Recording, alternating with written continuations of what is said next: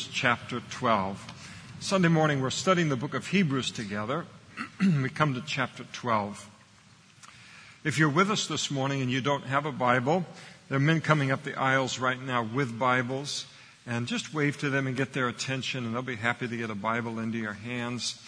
And then please, if you don't own a Bible, we want everybody to own a Bible and to read it and to learn from it. Please make that Bible a gift from the Lord to you today.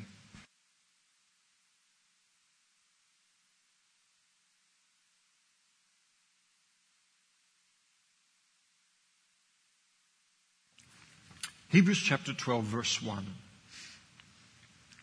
Therefore, we also, since we are surrounded by so great a cloud of witnesses, let us lay aside every weight and the sin which so easily ensnares us. And then now for our purposes this morning. And let us run with endurance the race that is set before us, looking unto Jesus, the author and finisher of our faith, who for the joy that was set before him endured the cross, despising the shame, and has sat down at the right hand of the throne of God. Let's pray together. Thank you, Lord, for your word. Thank you for the nourishment that it brings to our spirit. Thank you for its cleansing power in our lives, Lord.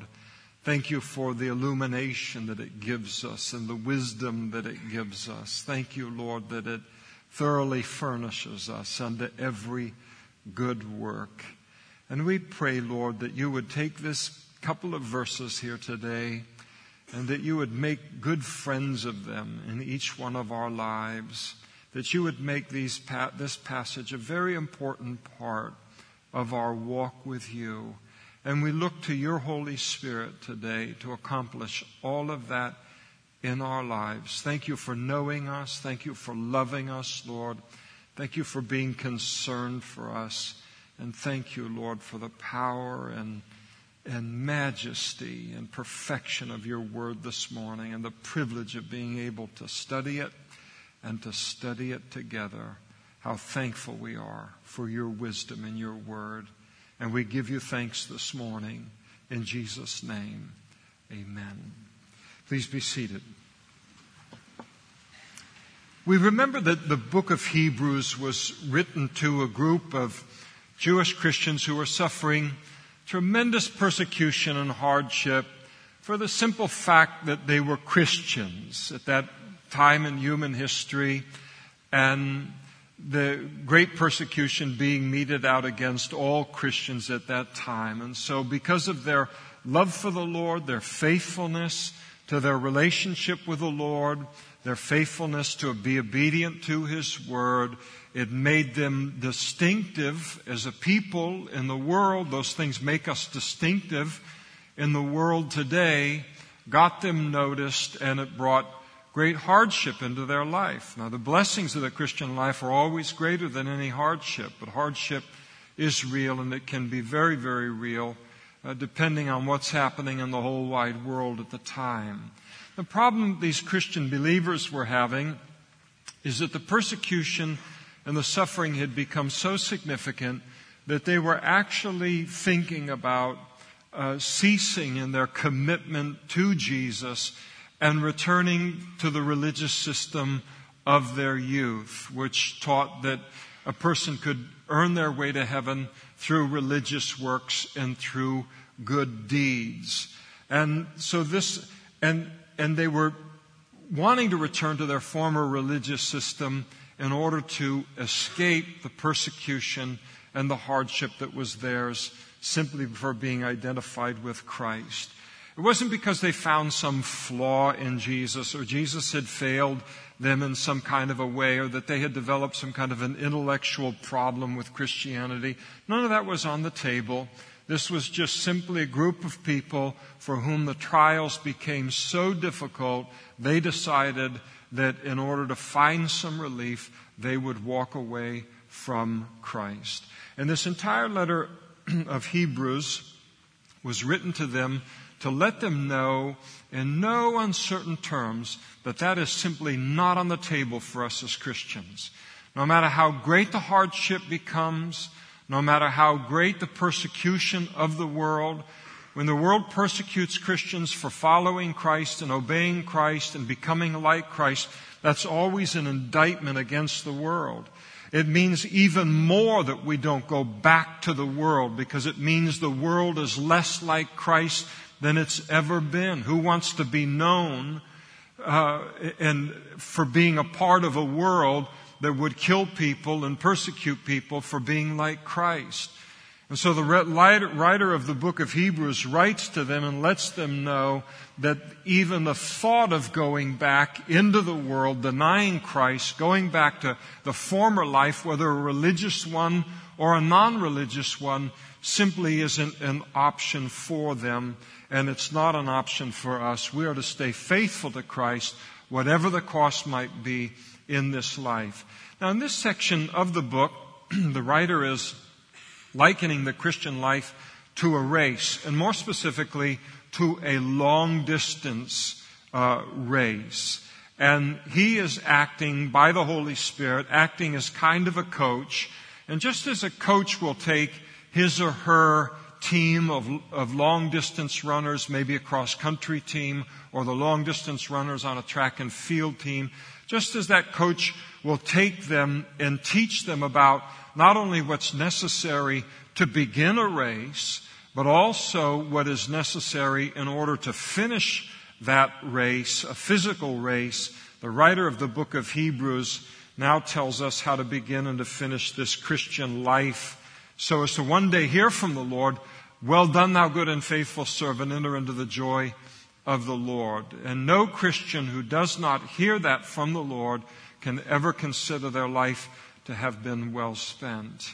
And sometimes I think we oftentimes think that we are going to automatically hear that from the Lord just by virtue of being a Christian. But it is spoken to a certain kind of person. Well done, thou good and faithful servant.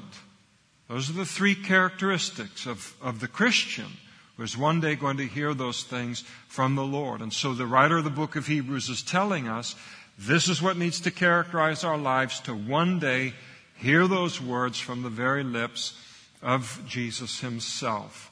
Now, he's already told them the first thing that they needed to do was to come under the encouraging influence of saints who have remained faithful to God despite suffering the worst that the world can dish out in an attempt to get them to deny God in that Hebrews chapter 11, the hall of faith. And so he lets them know, hey, listen, lots of people by the grace of God have remained faithful to God in harder circumstances than you.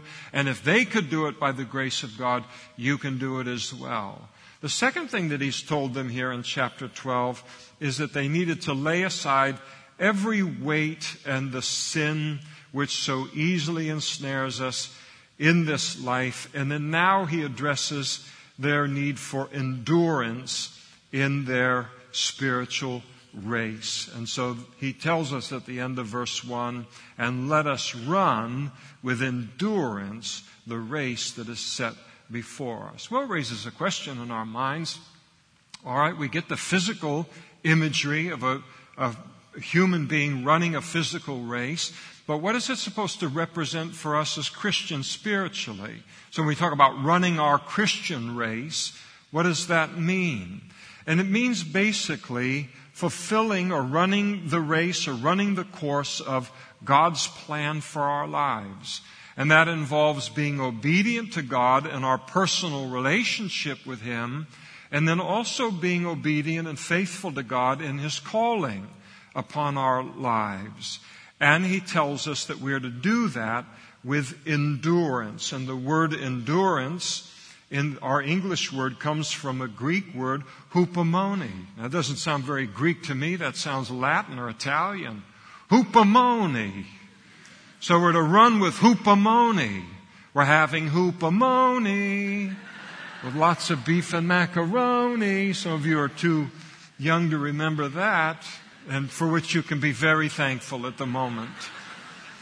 But the word hupomone means endurance, and it means a steadfast endurance, a steadfast perseverance. And it means to just keep going no matter what. You just keep putting one foot in front of the other until your race is over. Because no race can ever be finished without endurance. No long distance race can be.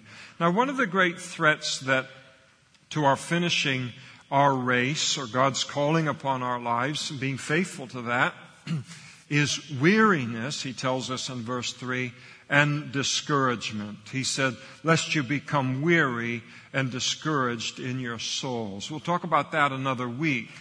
But it, I do want to introduce it here in this context of running because in every long distance foot race, there comes a point in that race where the romance and all of the excitement of starting the race has worn off and the finish line still remains very, very far away, where it's just you now in that, that race.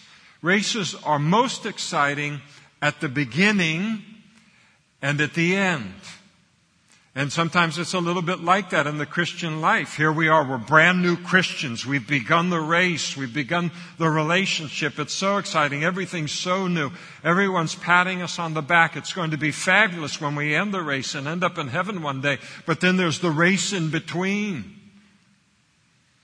And it can mean hardship and difficulty. And so it's always more exciting at the beginning and the end. That's where the crowds are in a physical race. Everything's, everybody's buzzing with excitement as they're about to begin the race. And then you begin the race itself. All that distance that lands in between the beginning and, and the end. Where so often it gets finished by just keep putting one foot in front of the other, in front of the other, and in front of the other over and over and over again.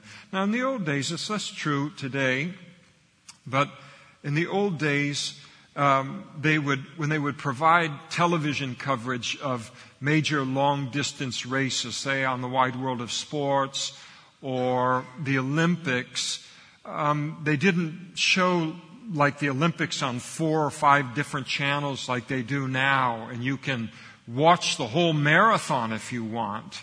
Uh, on the on the television channel as it's being you know run for hours. Um, in the old days, they, on those long distance runs, they would show the beginning of the race and then they would show the end of the race, but they wouldn't show you very much in between. And if you only knew long distance running, from the basis of wide world of sports or Olympic coverage, you'd have the idea that running this race is all excitement. I mean, the excitement of the anticipation of the beginning of it and then the excitement and the sense of accomplishment at the end of it.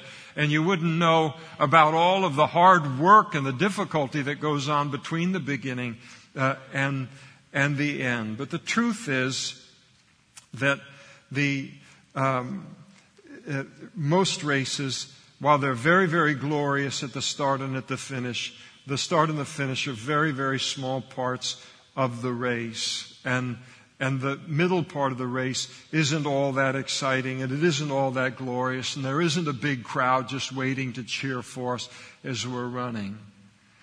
Running, for those of you who've done it, you know, and some of you just have an inner athlete. so you, you can follow along in your imagination.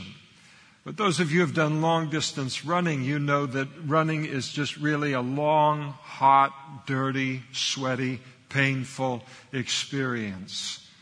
And so you've got the mus- muscles are bulging, the veins are bulging, the lungs are burning for more air to uh, accommodate the needs of the body. And it's just one step in front of the other. And we find ourselves being pushed not only to our limit, but beyond our limit to discover that we put self limitations on ourselves. And what is true related to a physical race is true of our Christian race as well, our Christian life and service. Most of it really isn't that glamorous. Most of it's just a hot, hard, sweaty, um, non glamorous, even painful affair. And that's where these Jewish Christians are. They're in that part of the race. They probably began their Christian life with all of the excitement that most people do when they become Christians and they think, wow, this is going to be great. 70 more years of this and then I pop into heaven. And now they find out there's a lot more to it this side of heaven and that it can be hard and it can be difficult and we can be pushed to what we think are our limits so that we discover that God's limits are not our limits related to our lives. And this is what they were facing. And they'd begun with that excitement. Now things are difficult and they're wanting to quit under the weight of it. Now, thankfully, the reason that these first few verses of Hebrews chapter 12 are written isn't so the Holy Spirit says, listen, you know that the Christian life is like a race and it can be very, very hard and very, very difficult at times. And I know that it is too. I just wanted you to know that I know. I, I would, I'd be satisfied with that. But he does something a little bit more than that in the passage. The Holy Spirit doesn't leave us there. He goes on, because he is an outstanding coach, he goes on to give us several really outstanding keys to running this spiritual race with endurance. He doesn't just say, run with endurance. He tells us how we can and why we can. How to run with endurance, keep on going until we successfully finish. Notice the keys are, all the ones I'll be looking at this morning are in verse 2. He tells us key number one that we are to be looking unto Jesus. That is, we are to keep our focus on Him. Now, a long distance runner will do a couple of different things when they're running. They will do one thing with their eyes and they will do another thing with their mind, but they will do something with both of them. When a person is running a long distance, most often with their eyes, and you will always set your eyes on something. They will set their eyes on some kind of a landmark very far out in the distance. And so they will run toward that landmark. That's what they do with their eyes. The other thing that they will do in their minds is they will try to think about something that is encouraging to them, a blessing to them, while their body hurts, while their lungs hurt, while they're demanding all of this of their body, they send their mind sometimes to another place, to a place that will be an encouragement to them, something that's pleasurable for them. So they may think upon, while they're in the middle of the agony of a race, think about a past trip to Hawaii. And if they're running on a hot summer day, standing under a waterfall there or something. Think about taking a swim. Uh, if they've been to Israel or had some kind of a, you know, monumental experience like that, a trip to Israel, they may in the course of that race because it's such a pleasant experience. By the way, I'm not plugging the Israel trip, but we are having an Israel trip this fall.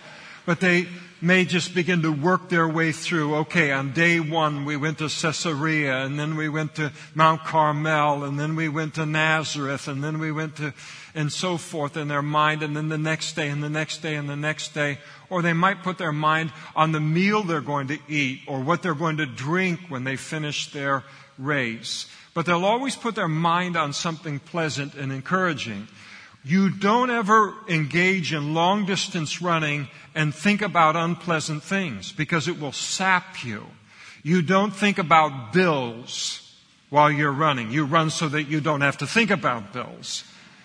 You don't, while you're running, you don't think about a major relationship in your life that is imploding at the moment because that's, that all that kind of negativism will affect the physical uh, performance of the body and can even so get a person all mixed up and all and, and discouraged that they will then stop the race. What we do is we set our minds on something that is massively encouraging to us. And he, the writer is telling us that we need to do that on our own spiritual race we're going to set our focus on something in this spiritual race. And he's telling us essentially there is no more encouraging place to set our heart and set our eyes and set our mind than upon Jesus himself through prayer, through sitting at his feet quietly and meditating upon him in a quiet time every day, through the reading and the study of the Word of God. The Greek word for our English word looking in the text is a very, very interesting uh, one. It means to look intently. So we're to look at Jesus intently. In other words, we keep our focus riveted upon Him. And there's reasons, we'll get to that in a moment, but we keep our focus riveted on Him. It carries the idea of, that word does, of staring with wide open eyes. In other words, our eyes are big, they're open, and they are focused on Jesus himself. One translation uh, translates it um, having our eyes fixed upon Jesus, and that's very, very good. Now, this word looking is an interesting one. Like a lot of words in the Greek language, there's a lot of nuance to it and depth to it. It also carries the idea of looking away from other things in order to look at that one thing. So it is staying focused upon Jesus, but there's the realization that we stay focused on Jesus in this spiritual race. And in order to do so, we have to take our eyes off of a lot of other things in order to do that. A lot of things that would be discouraging to us. So in a physical race, discouraging things are um, the cramp, a calf starting to cramp, and you say, I should have stretched it more, or I should have, you know, uh, gotten, you know, some uh, electrolytes in a little bit earlier, or something like that. Or you can begin to become aware of the temperature, or aware of a steep hill that's coming up. All of these different things that can come in, into our thinking in a physical realm of, of running. But there's a lot of things that distract us in a spiritual race that if we allow them to take our eyes off of Jesus, they can mean the difference between finishing the race or not finishing the race. What are some examples of it? Putting our eye, taking our eyes off of Jesus and putting them on ourselves. There's hardly anything more depressing or discouraging than that. Upon our own limitations, our own, you know, failures, our own inabilities, our own lack of whatever it might be. And so often a person gets paralyzed. We become self-focused in our trial or in our difficulty. We take our eyes off of the Lord and then we wonder why we're looking for a bench at the side of the track instead of continuing in the race.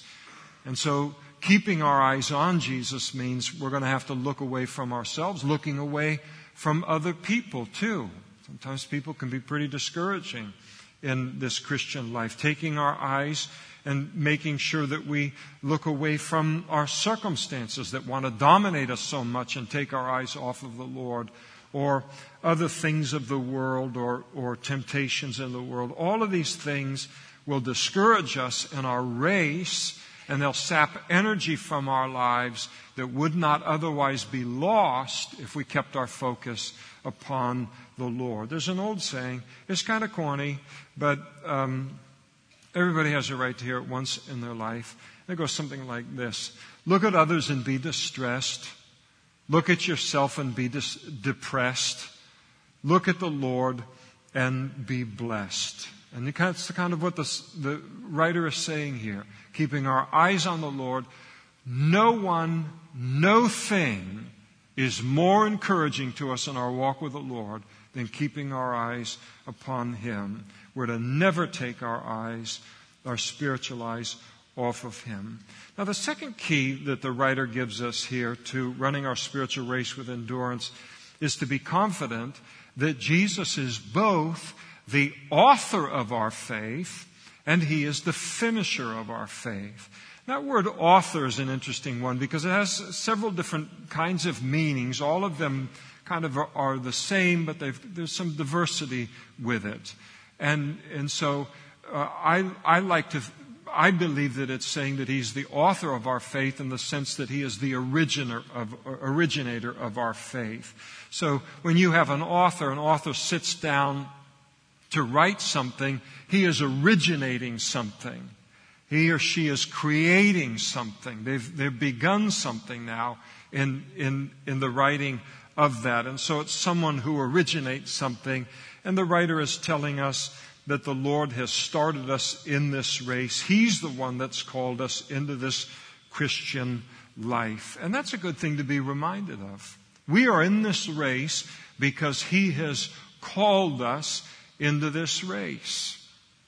That's why, that's why you're a Christian today. It wasn't like you got smarter one day, or I got smarter one day and the, and the light went off all because of our little, little gray cells up in the noggin. It was because the Lord called us into this race.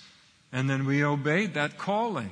But He's not only the author or the originator of our faith, but the writer wants us to know that He's the finisher of our faith as well.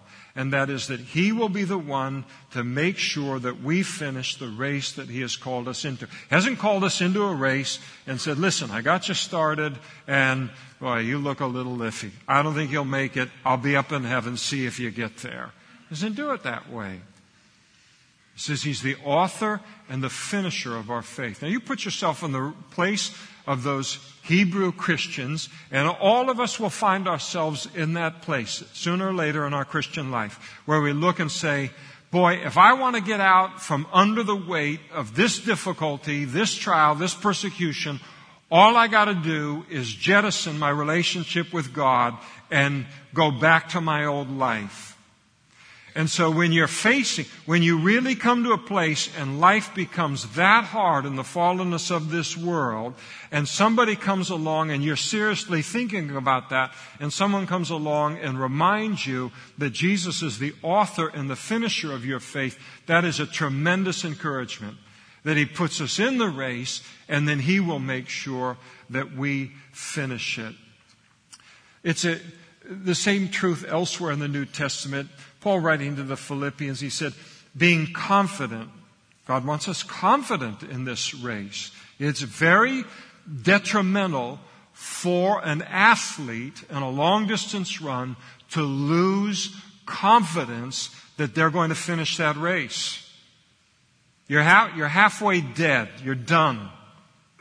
If, if that, if there's a loss of confidence that I'm going to finish this and finish it successfully.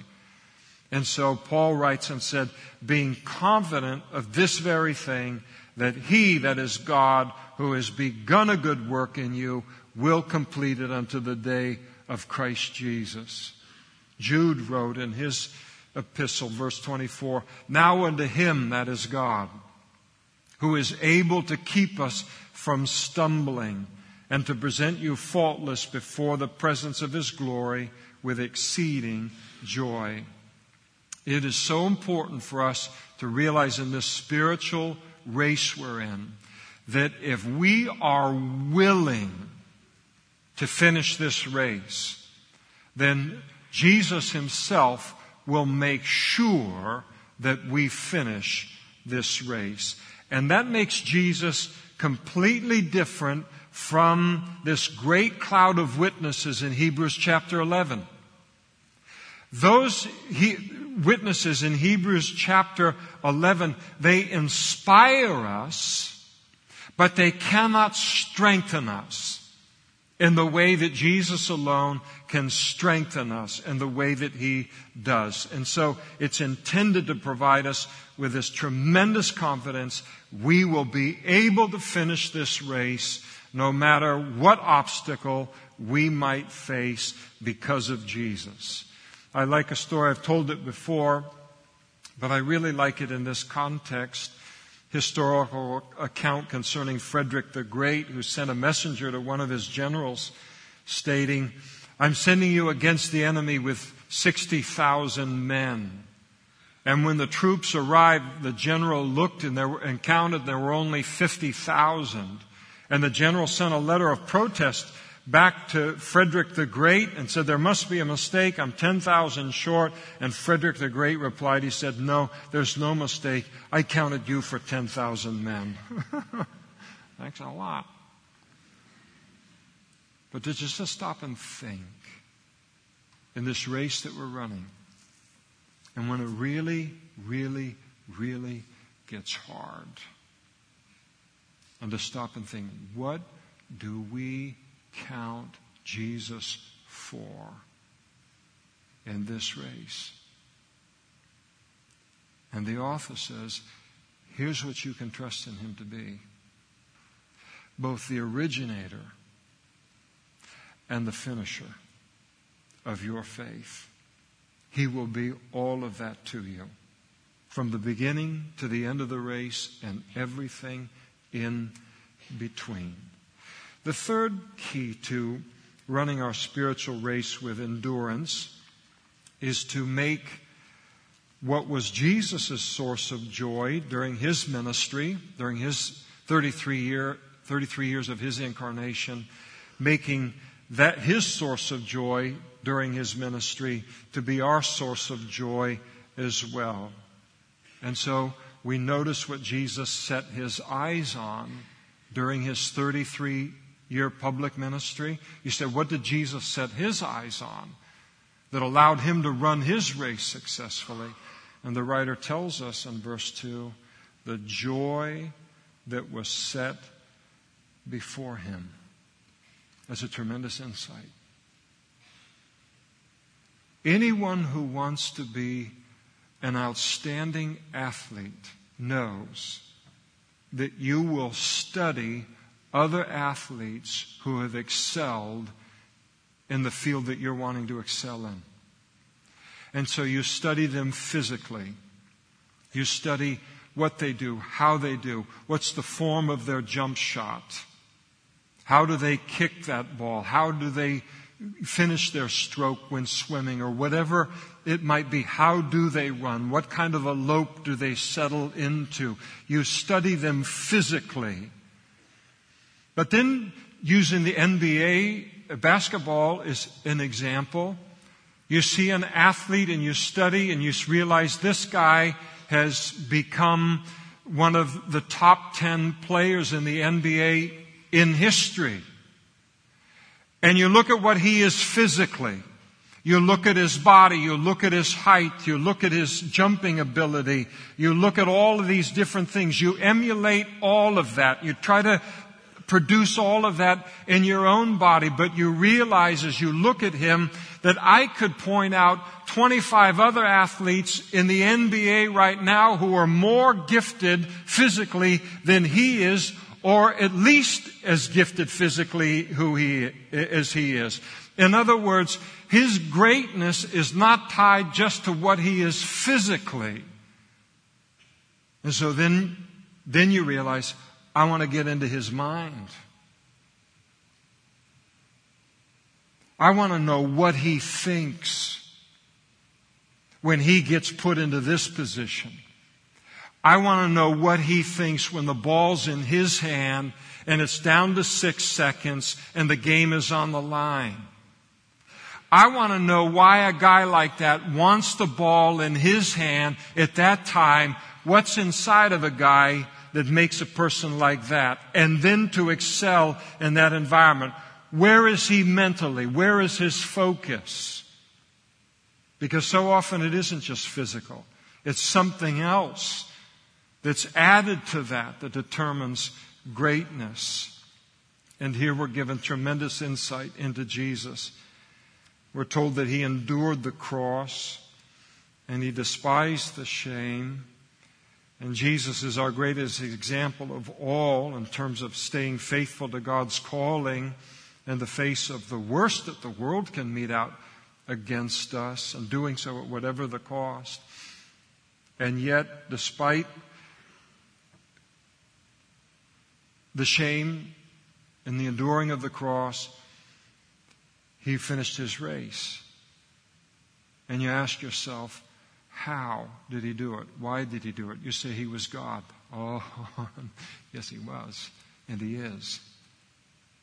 But everything he did in his incarnation during those three and a half years, he did in the power of the same Holy Spirit that indwells each of us. So, how and why? What was going on inside of him for finishing that race? How was he able to do it? Why was he able to do it?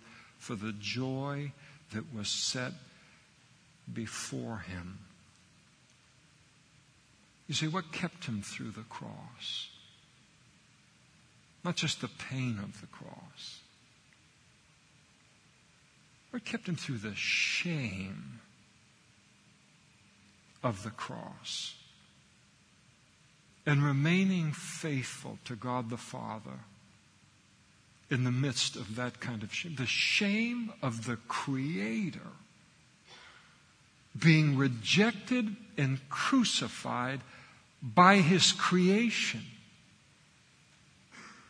Is there a greater shame for God to bear than that shame that He bore on that cross in addition to bearing our sin? So what kept Him? The writer says, the joy of an eternity, of eternity, and for the day that he would once again return to heaven and return to the glory of that place and once again sit at the right hand of the Father.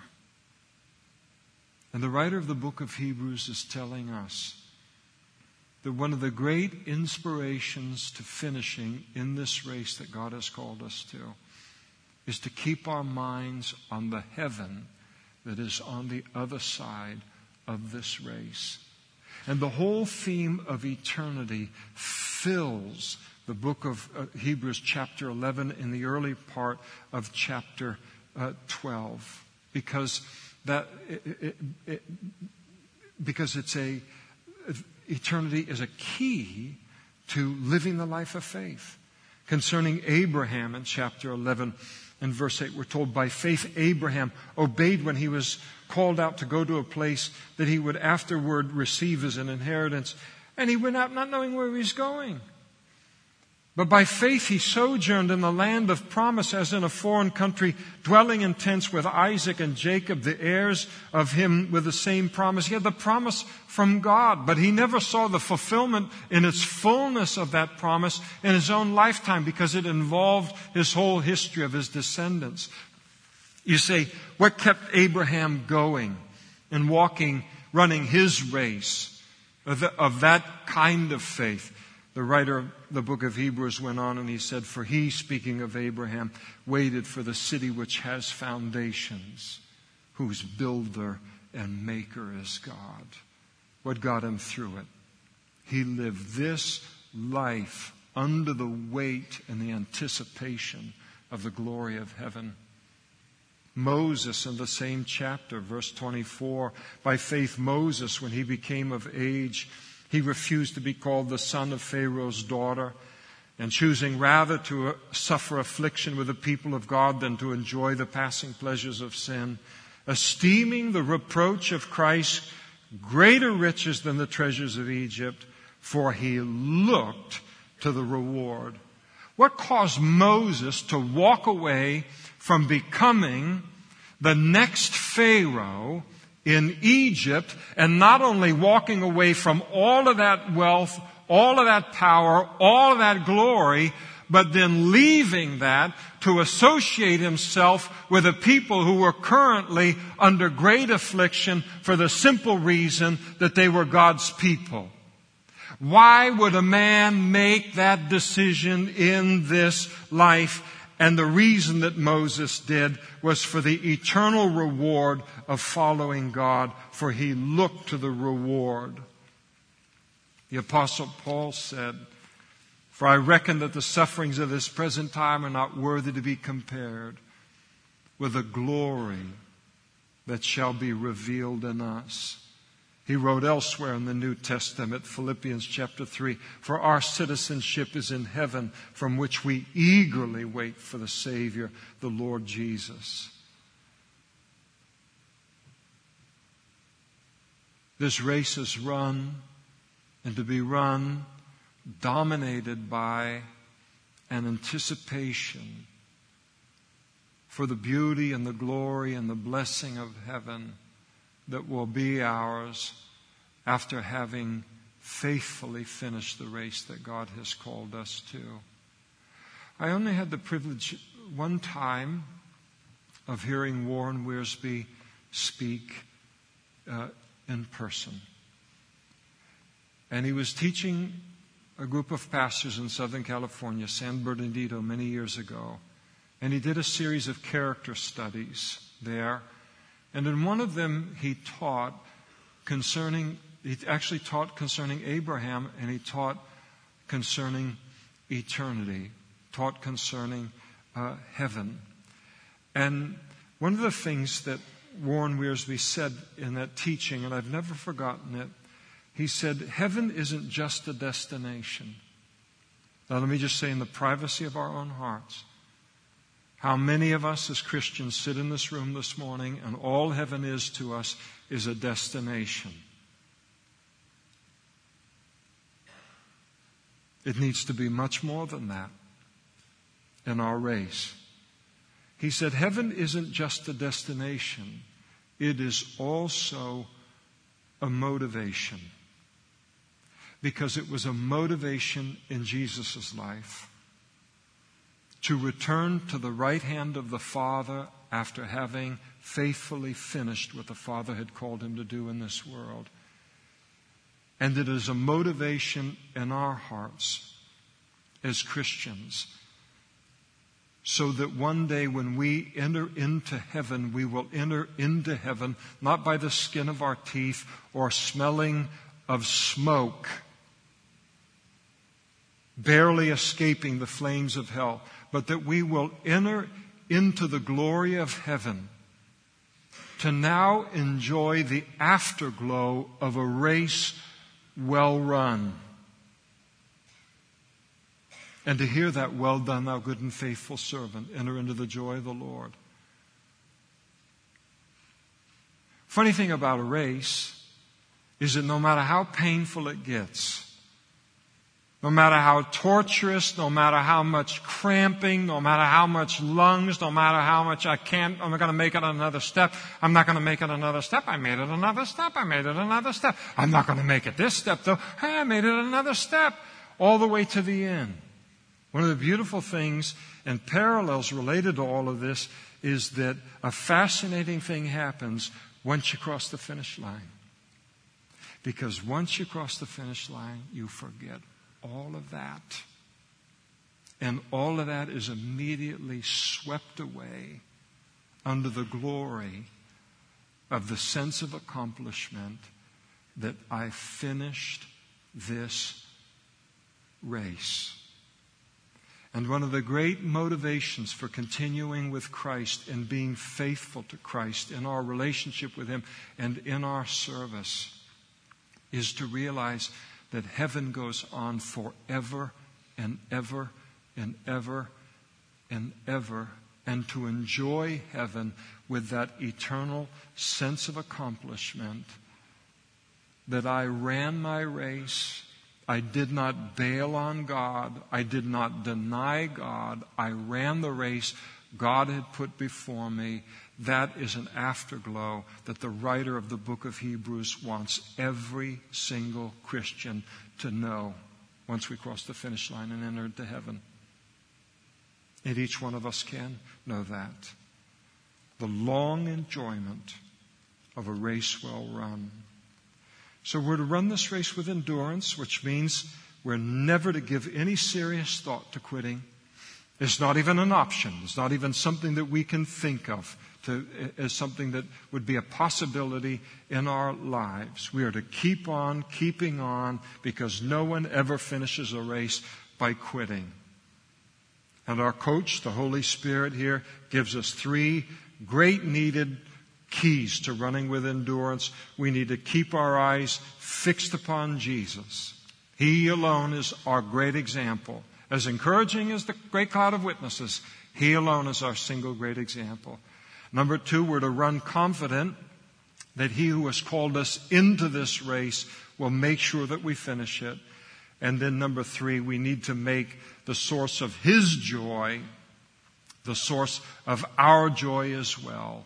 And that is the eternal joy of heaven, enjoying the sense of accomplishment for having been faithful to God in this life.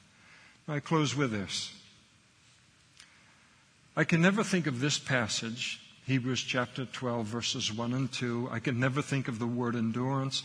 I can never think of the Greek word hupomone without a particular thing that happened in my childhood pop, uh, popping up into my mind. And when I think about hupomone and endurance in this passage, my mind goes back to my junior high school track team, where I was given my first great lesson, not only in the importance of endurance to finishing a race, but where I learned the power of endurance in a single life to inspire others. So as a member of Ridgeview Junior High track team, and it was a very pretty good sized junior high school, and so the track team was a, a large track team. And so I had my couple events that I ran in, and then once those were over, I would go up into the stands and I would sit and then watch everybody else finish out their events and watch how everybody else did. I became a spectator just like everyone else. And so I would watch at all of these meets that I would go to, I would watch all of these people on all of these teams, our team included. I watched them run. I would watch them jump. I would watch them throw. And some of them were astonishing athletes. Some of us weren't going to be able to grow a whisker until we were a junior in college. Some of the guys had beards in junior high. They crushed the rest of us. But there were people that could run like greyhounds, unbelievable athletes on that track team and on some of the teams that we competed against. But if you were to ask me to really remember any of those races or those individual jumps or those individual throws now, I really can't. And I can't even tell you honestly who else was on our team. But there's one young man who's etched in my memory by the name of Greg. And Greg was a classmate of mine, though he was one year ahead of me. I had a couple of um, optional classes in which we were in the same class, and he was a brilliant student. But he wasn't very much of a track star. He wore these big, thick glasses and big, heavy black frames in, in, on his face. He had strawberry blonde hair which, so often goes with that, he was almost albino white. And he would get out into the sun and he would just look pink. He's more than a little bit heavy. And uh, even in junior high, not being that old, uh, you could see that he had already kind of developed a scholar's stoop he is hunched over from being over the books all the time. So his posture wasn't that great. And when he walked, you could hear him coming for a mile. Now, a little bit later in my junior high years, uh, desert boots became what you would wear. That was the hip thing. But before that, everybody wore wingtips. And most of the people, in order to get a little extra wear out of them, they would put these metal taps on the bottom of the heels. So Greg in wingtips with metal taps was like thunder coming down the hallway. There's just no missing that Greg is right around the corner. Couldn't sneak up on, on anyone. And Greg ran the mile for Ridgeview Junior High School, four times around the track. The funny thing about him is that every, in every race, he would end up being lapped by the fastest of the other runners who were running the mile with him. In other words, by the time he hit the line to begin the fourth and final lap, the other runners were sitting on the lawn putting their sweats back on. And he would break through that line to begin his final lap, and there he'd be the only one out on the track running, and his face just bright red, his chest is heaving, his gasping for air, every step like the other. He didn't have another gear to kick it into. He only had one gear, compound low. And as I sat in the stands, and it happened repeatedly, I would notice the funny thing would happen to Greg on that final lap. As he began the final lap, most of the other kids in the stands and elsewhere, they would just begin to laugh at him. And it wasn't just kids, it was adults too. They begin to laugh at him and they begin to mock him, you know, this chubby, uh, bespectacled boy that's just plodding around the track all alone because he was, had been lapped by everyone else. And all this would go on until he hit that first quarter part of that final lap. And then it was almost like supernatural. All of the laughing, all the mocking would cease in the stands. And it was like everybody thought the same thing all at once. And what they thought was, he's going to finish this race. And from that point in the race, all the way to the end, the cheers would get louder and louder and louder and louder for him till everybody was in a frenzy. By the time he crossed the finish line, if everybody's throwing ball caps or sweats or jerseys or anything that they had in the air to celebrate Greg's finishing of his, his race.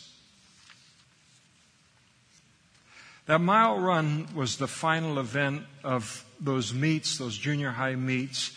And so when everybody would then turn to leave, Nobody remembered even who won the mile race.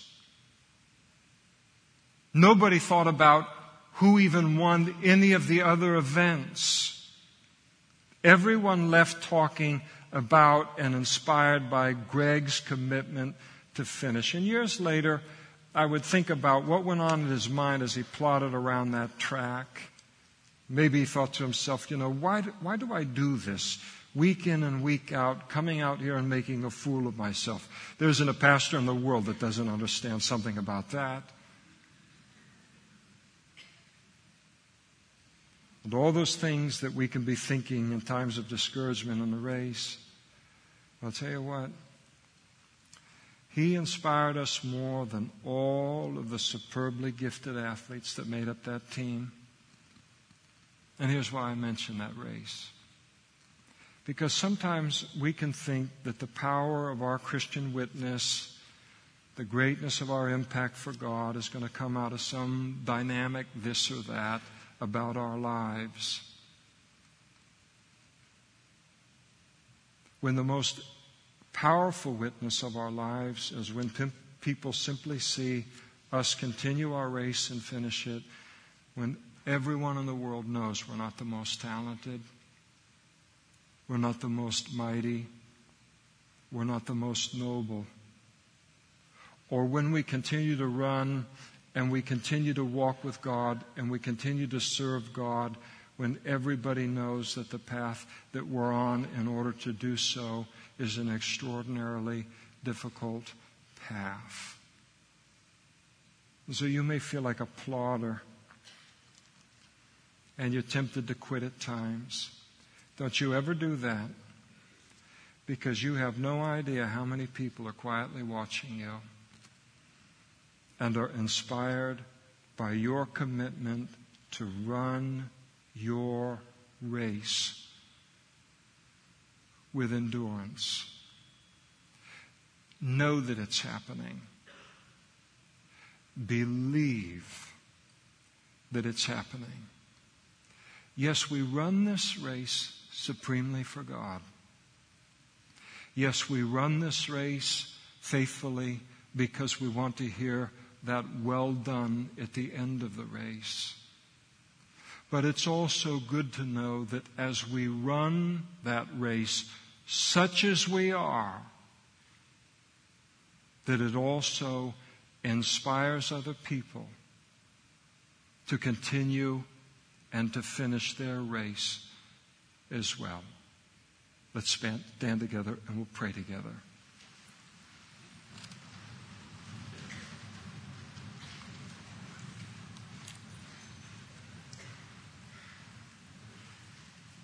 Thank you, Father, for all of this imagery.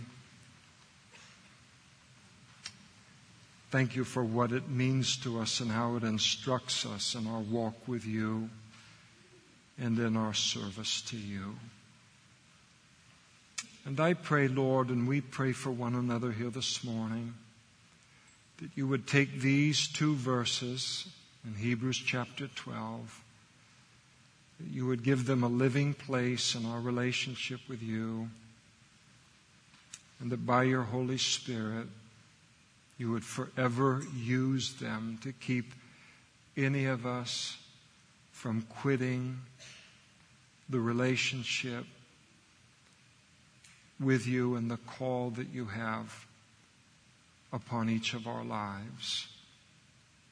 And we just entrust this passage to you and your Holy Spirit to accomplish that and to stir up good things in our heart, Lord, no matter how hard things might get for us individually between here and the heaven that awaits us.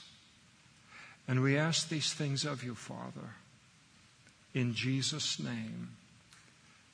Amen.